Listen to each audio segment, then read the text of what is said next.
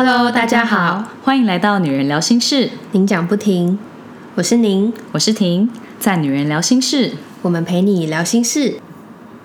今天想聊聊我跟小宁对恋爱的一些哲学，讨论一下大家经常会问的问题，像是对暧昧、灵魂伴侣、看手机、分手和复合的一些想法。我跟小宁也有在我们自己的 IG 上面给朋友投票，所以今天也会分享一下大家投票的结果。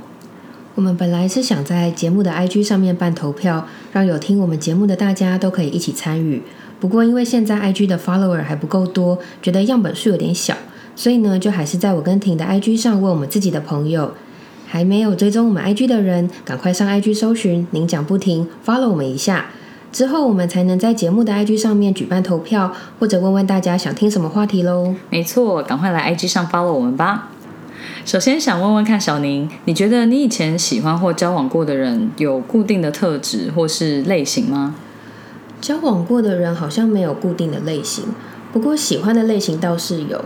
就是我偏好那种斯文外形的男生，那尤其是眼睛如果是细长型的，我就会再多看两眼。应该就是之前有提到的初恋那位的那个类型没错。嗯，对。那我从以前就是蛮容易被有领袖特质的人吸引。那如果说他还是一个很搞笑或者是很好笑的人，我就是心里会额外加分。对，幽默的男生真的是会加分，感觉跟这人在一起心情就会很好。没错。那你呢？你有固定喜欢的男生类型吗？有，我从以前就是比较喜欢阳光运动型的男生，大部分交往的对象都会打篮球，不然就是运动细胞很发达，像老王就也是这一款的。特质方面，我喜欢有主见、有想法、有自信的男生，因为我觉得可以跟他们一起讨论很多事情，虽然可能也会因为有不同的论点或者是看法而吵架。嗯，对你之前有说过，因为你自己也是属于有想法的人，所以虽然会被类似特质的人吸引。不过也会比较容易吵架，嗯，所以喜欢的类型真的是不见得适合自己，嗯，没错，是因为老王虽然有这些特质，但是他对我的包容度比较高，所以我们才能顺利的交往，一直走到结婚。嗯，我觉得可以经历过每个不同的交往对象，虽然你不见得会越来越清楚自己到底要的是什么，但是至少你可以很明确的知道自己不要什么，这样子其实也是还不错的领悟跟收获。所以就是换一种角度，用排除法这样子，嗯。那这边延伸一个问题，嗯，你觉得喜欢的男生类型会随着岁月的流逝，然后我们心智逐渐成熟而改变吗？我觉得会，因为我小时候很外貌协会，就像小学的时候，我喜欢的男生就是全校公认的那种帅哥，然后运动神经又很发达，跑步可能就是全校前三块。虽然我们学校很小，但是运动神经发达的男生还是蛮多的。后来虽然长大以后还是喜欢阳光运动型，不过就觉得外表是长得顺眼就好。如果那种长得很帅，但是脾气很差或者是谈不来的人的话，我觉得只有很好看的外表也是没有用的。对，但是我觉得大部分的人应该都是有经历过外貌协会的时期。对，因为像我小时候也喜欢那种眼睛大大，然后笑容很阳光的男生。但我觉得也有可能是我的那个单恋影响我太深，所以遇到他之后呢，我发现眼睛细长的男生对我很有吸引力，我整个就是转变超级大。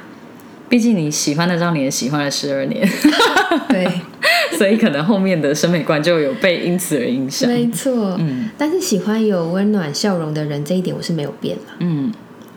单恋的那一位仁兄真的是影响你非常的深远，真的。他是跟你同年吗？对，我们同年。嗯，因为有些人都会想说，要跟年纪比较大的还是年纪比较小的男生交往会比较好。依生理上来看，女生应该是要挑比自己年轻的。因为我有看了一下，根据内政部最新的统计，就是一百零八年的简易生命表，台湾人平均的年龄大概是八十点九岁，其中男生平均七十七点七岁。女生八十四点二岁，所以随便就差六点五年。因为女生平均多活男生快七年，所以感觉交往年轻一点的男生 好像可以多陪自己几年。你这个数据让我想到，我前几天刚好看到一个服饰品牌老板的 po 文，那他就讲到说，他先生感冒都不去看医生，然后让他很困扰，因为他自己的身体就是啊抵抗力比较差，嗯，所以他会就会担心说，如果感冒了自己很难好，那就会担心被她老公传染嘛。那也因为自己开始有点不舒服，所以就跟她老公两个人一起去诊所挂号看诊。那看完诊之后呢，她以为接下来是换她老公看，殊不知她看到医生拿的是别的病人的健保卡，要准备插卡，所以她就立马转头过去跟老公说：“你没有挂号。”然后就顺便送他一拳这样子。因为他就想说，都已经来到诊所，你居然不挂号，而且你都已经有咳嗽的状况发生。那那个时候医生就还价，就说：“好，没关系，我这边直接帮你挂号。”然后也顺便跟女方说：“没事没事，男生就是讨厌看医生，所以男生的平均寿命就会比女生少七年。”，这样听好像是蛮有道理的。我觉得很好笑。对，有些人可能就因为怕看医生就不挂号，像这样真的是太鸵鸟了。对，或者是就是有点懒惰了。对，有病就应该要看医生啊。我觉得其实最近有听到类似的例子，就是尤其是爸妈那一辈的，就是可能是长辈。因为像我们之前就有说体检很重要嘛，但是像是长辈可能就还是会觉得说啊，这样体检就好像很容易会发现身体有什么问题，这样他们其实反而会很不敢去面对。但是其实问题就在那边啊，对，所以我自己有的时候也会觉得体检完之后心情就不是很好，因为看到一些红字，平常以为自己很健康，但是看到那些数字发现没有真的很健康，但其实你的身体的状况就是那样，所以即使会看到一些比较不好的结果。可能会影响到心情，但该面对的还是要面对。对啊，我觉得的确是这样子。嗯，那也呼应你刚刚的统计，就是大家如果身体不舒服，还是要适当就诊，这样男生可能就可以多陪几年喽。嗯，那回到你刚刚的问题，我自己是偏向要找可以照顾自己的人，因为我自己是算蛮独立的人，那我也自认为可以照顾好自己跟照顾周围的人，我都算是处理的蛮好的。那之前我跟比自己小的男生交往。我觉得虽然没有特别觉得自己付出的关怀或是照顾不好，那也没有觉得说自己一直在付出。可是后来认识大自己五岁的男生，还是会不免觉得说，哦，原来这就是跟年纪大的男生相处，跟年纪小的男生在一起的差别。这样，年纪大的男生就是我觉得性格状态比较稳定，然后思虑周全，处事也比较圆融，所以相处起来就有一种放松的感觉。那突然就可以理解姐妹们之前一直跟我说，真的觉得你要找一个可以照顾你的人，这是什么意思？对，照顾别人没有不好，但是被照顾的感觉真的很好。对，没错。我自己也是偏好交往比自己年纪大的，因为像我爸就比我妈大五岁。然后我最后也嫁给了比我大六岁的老王。嗯，就像之前有分享过的，我一直都容易被有自信跟有想法的男生吸引。嗯，但是这样子男生通常都是个性也比较强烈的人，因为他们自己知道自己很有能力。嗯，那像我个性也比较强嘛，所以如果两个个性都很强的人相碰，就会很容易会有冲突，就没有那么容易可以相处的很融洽。那我觉得年纪大一点的男生有过比较多社会历练，他们看过的妹子可能也比较多，所以也会比较成熟，或者是说知道有的时候女生就是任性跟爱闹脾气，那他们的包容度相较之下，可能还是会比年纪小一点的男生高一些。我觉得可能是因为这样子，我跟老王才可以融洽的相处吧。所以我自己是觉得，要我选大叔或是小鲜肉，在这个阶段，我觉得大叔是蛮不错的。哦，这个我认真。嗯，再来就是。是有些人可能会对金钱比较没有安全感。如果跟年纪大一点的男生交往，可能出来工作比较多年，或者是说他们的职业生涯走的比较前面，累积的财富相较之下也会比较多。这样子对于很在乎金钱或是安全感的人而言，可能就更有选择大叔的理由了。嗯，这个面向我没有特别想过，哎，不过经你这样一说，是蛮有道理的，因为这的确是一个诱因。不过如果说小鲜肉也是充满事业心跟企图心的。嗯，那也可以把它当成一只绩优股，就是未来大有可为这样。对对对，就是前面姐姐先照顾他一下，后面就是弟弟可以让你乘凉。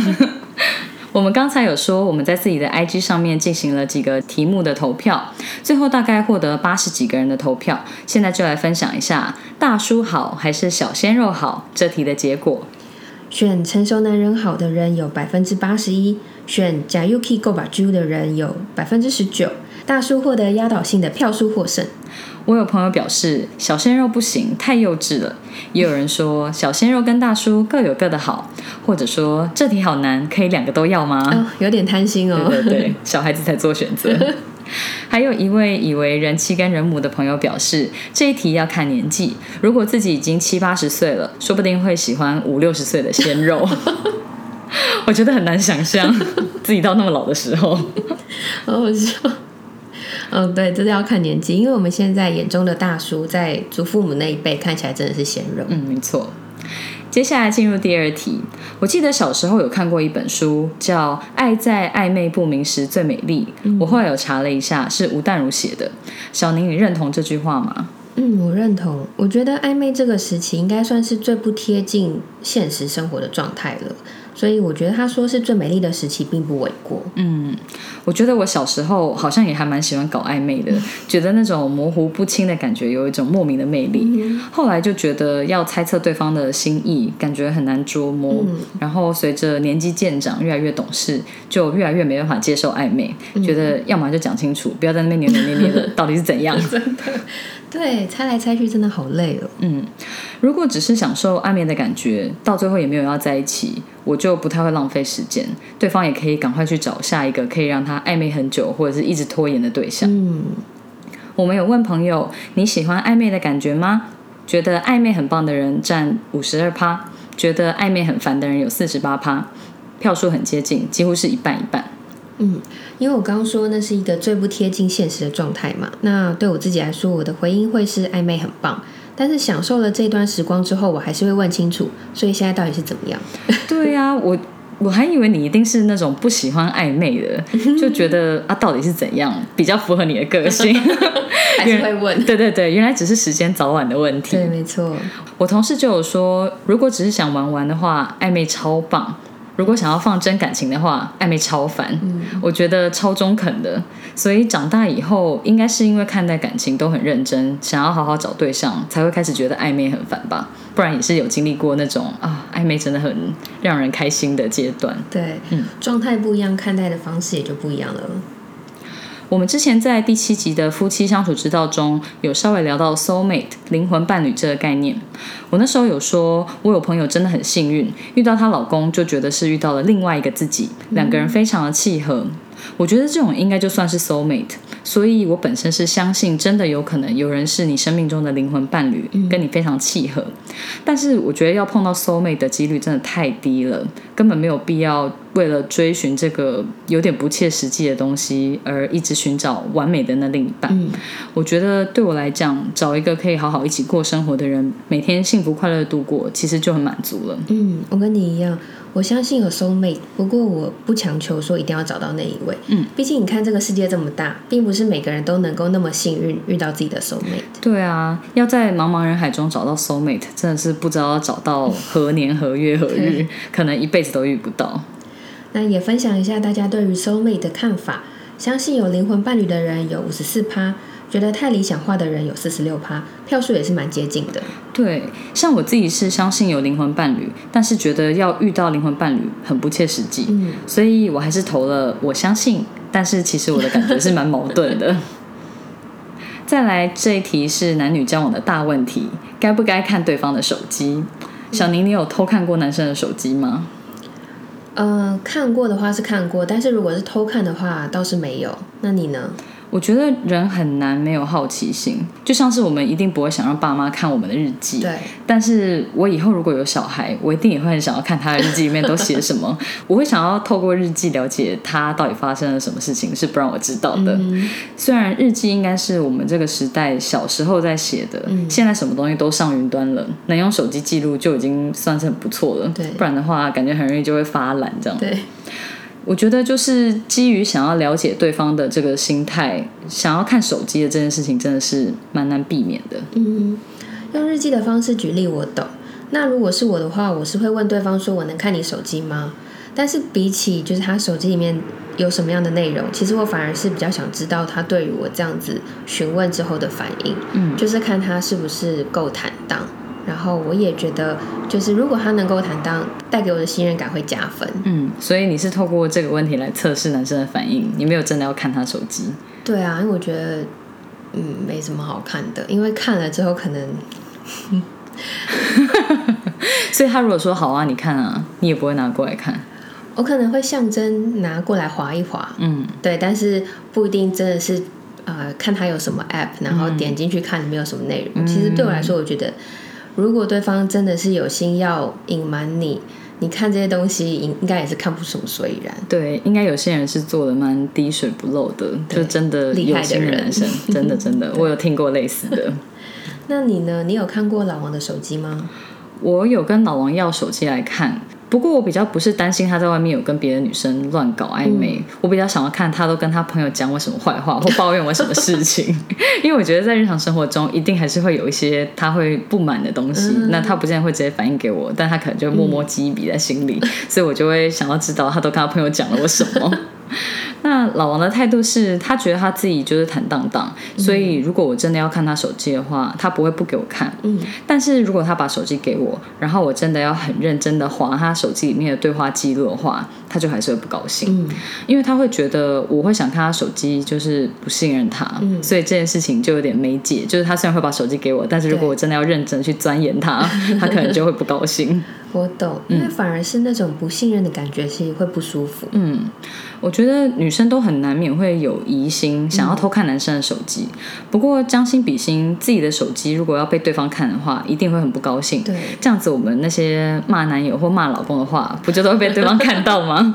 所以即使要跟对方交换手机看，我自己也是不会愿意的。嗯，我觉得女生都还是要防着自己的男友或是老公出轨。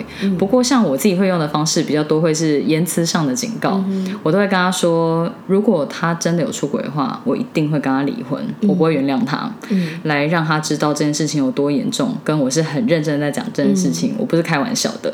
所以，如果他不想要失去现在这个幸福美满的家庭的话，最好就要乖乖的哦。就是狠话先说在前头。对对对，我都是笑着说，但是 他应该就知道我的意思是什么。因为就是我觉得你应该跟我一样，就都不是会把分手挂在嘴边的人。那以我现在例子来讲，我当然也不会把离婚挂在嘴边。所以当我真的有这样讲的时候，他就会知道我是认真的。嗯嗯嗯，没错。然后我有跟我妈聊过看手机的这件事情，那她对看手机这件事情也是有一番心得。哦，真的，我蛮想听的耶。我妈是劝我说不要做那么无聊的事情，因为她觉得如果真的要看对方的手机的话，你要先想清楚，如果真的看到对方在跟其他女生搞暧昧或者有一腿，那你要怎么做？你真的有办法因为这样子就下定决心离开这个人吗？还是你看完之后？也会没办法，就觉得只能摸摸鼻子，然后自己在那边哭，自己在那边难过，就觉得哦，我还是很爱他，所以就算知道他这样子，我还是没办法离开他。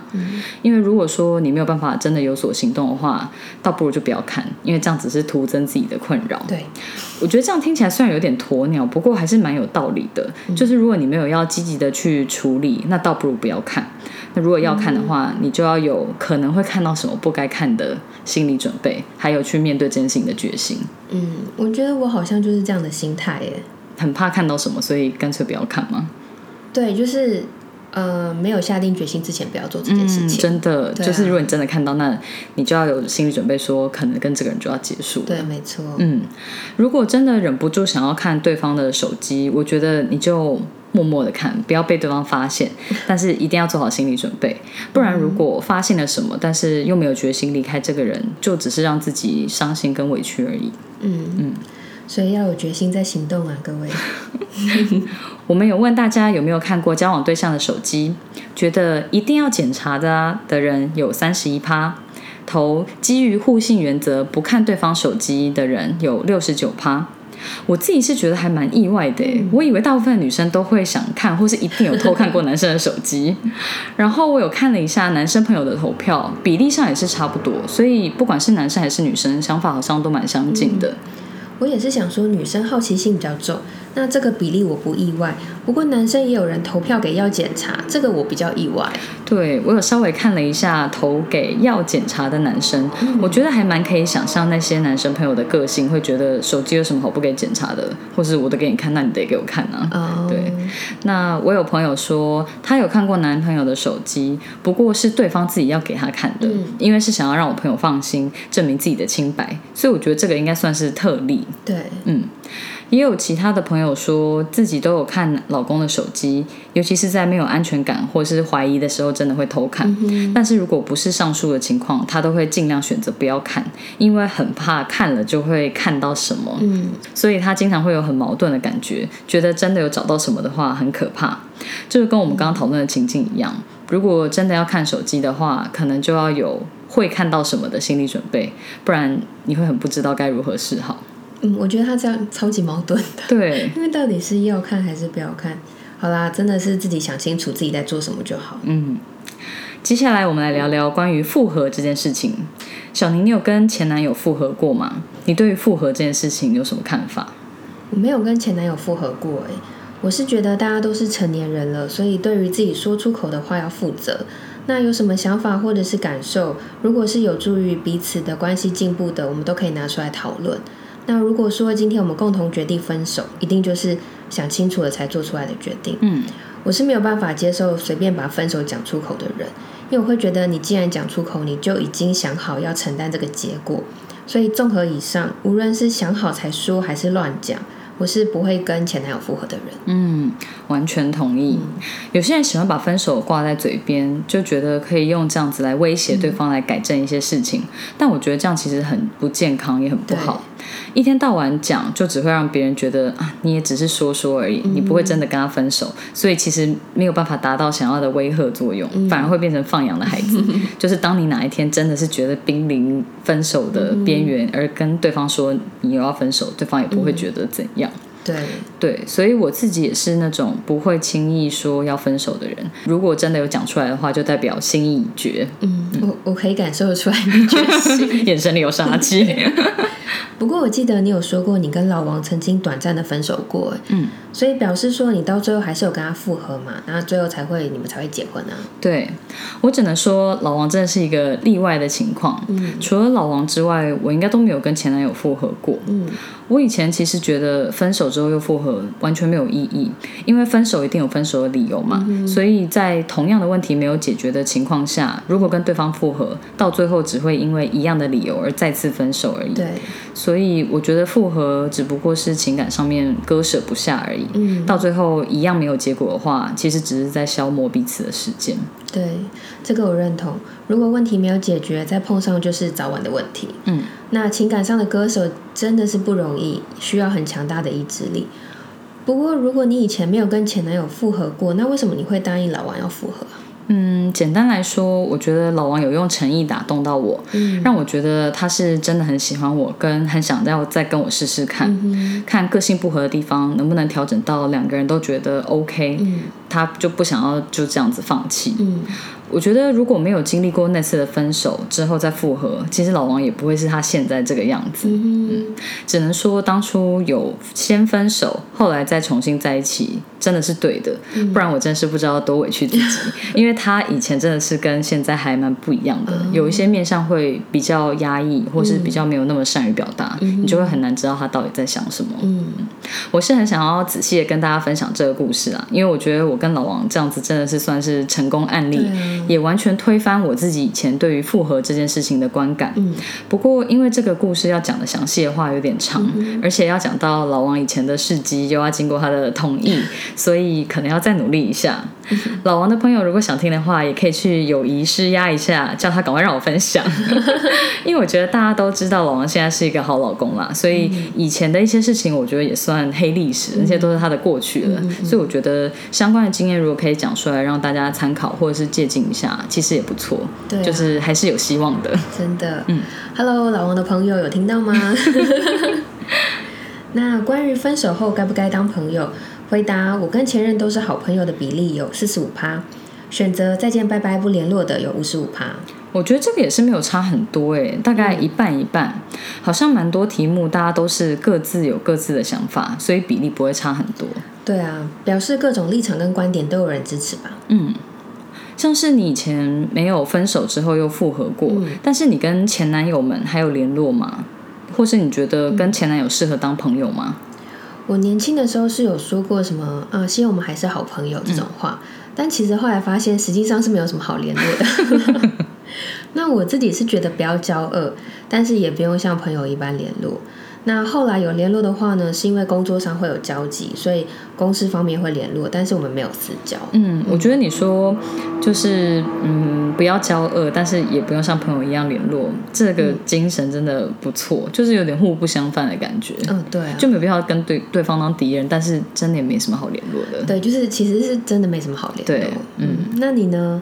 你跟前男友联络吗？我比较是小的时候交往的对象还会有联络，不过长大之后比较近期的交往对象就不会再联络了。我觉得可能是因为小的时候虽然也很喜欢对方，但是相较于长大以后，小的时候那种感情还是没有那么往心里去，所以那么久以前的事情，其实大家都不太会在意或者是计较了。所以真的有事情的时候，还是会跟比较久以前交往的对象联络一下。但是长大以后，比方说像是大学以后的感情，我觉得就是真的比较懂事，也比较认真的状态，所以有些东西就会比较往心里去。比较往心里去是什么意思？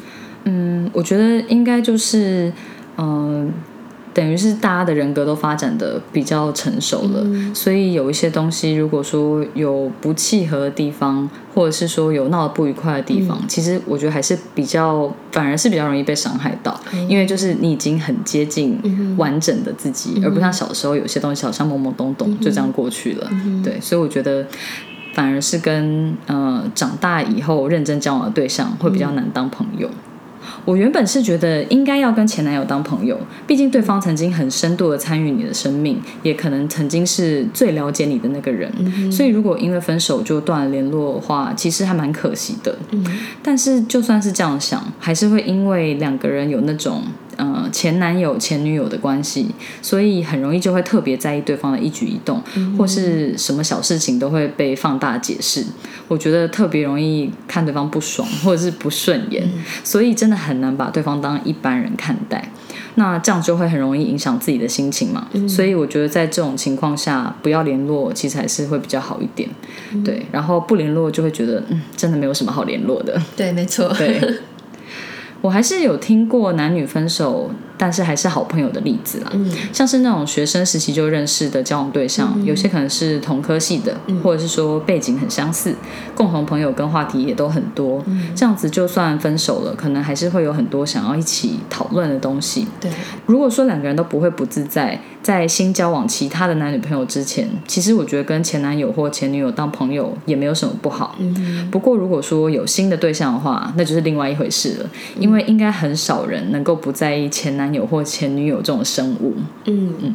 像你刚刚说，比如说是同学或者是同科系，那的确是有很多共同的朋友，所以这种状况真的是很难拆分，比如谁的朋友，呃，不跟谁联络这样子，我觉得蛮难的。对啊，尤其如果都是一群玩在一起的好朋友，那其实群体里面就是会有这个人啊。就是会比较尴尬啦，对对对。但是如果后来各自有男女朋友，我真的觉得，呃，再继续一起做朋友，真的会很难不在意。嗯所以如果是有新对象，然后之后要处理这样的状况，真的很需要智慧。嗯，我觉得为了顾及和平，属于过去的前男友或前前女友就适度的割舍吧。嗯，对。我们有问大家有跟别人复合过吗？选有，我就是心太软的，有四十一趴；选没有，复合没有意义的人有五十九趴。其实这样也是蛮近的耶。对啊，我觉得好像大部分的题目，大家投票的票数都不会差很多。嗯以我们今天六个题目来讲，票数相差比较多的，应该就是大叔好还是小鲜肉好，跟要不要看交往对象的手机对这两题的票数会悬殊比较大，不然其他好像都不会差很多。嗯，今天跟大家分享了我们的恋爱哲学，也有透过 IG 的投票了解我们自己的朋友对于这些题目的看法。那我觉得很有趣。对，我们有收集到更多大家想要听的题目，所以之后会再来做类似的单元，可能就会是下一集吧。如果你对于我们今天分享的恋爱哲学有共鸣或者不同的想法，也欢迎到 IG 或是 Facebook 留言告诉我们哦。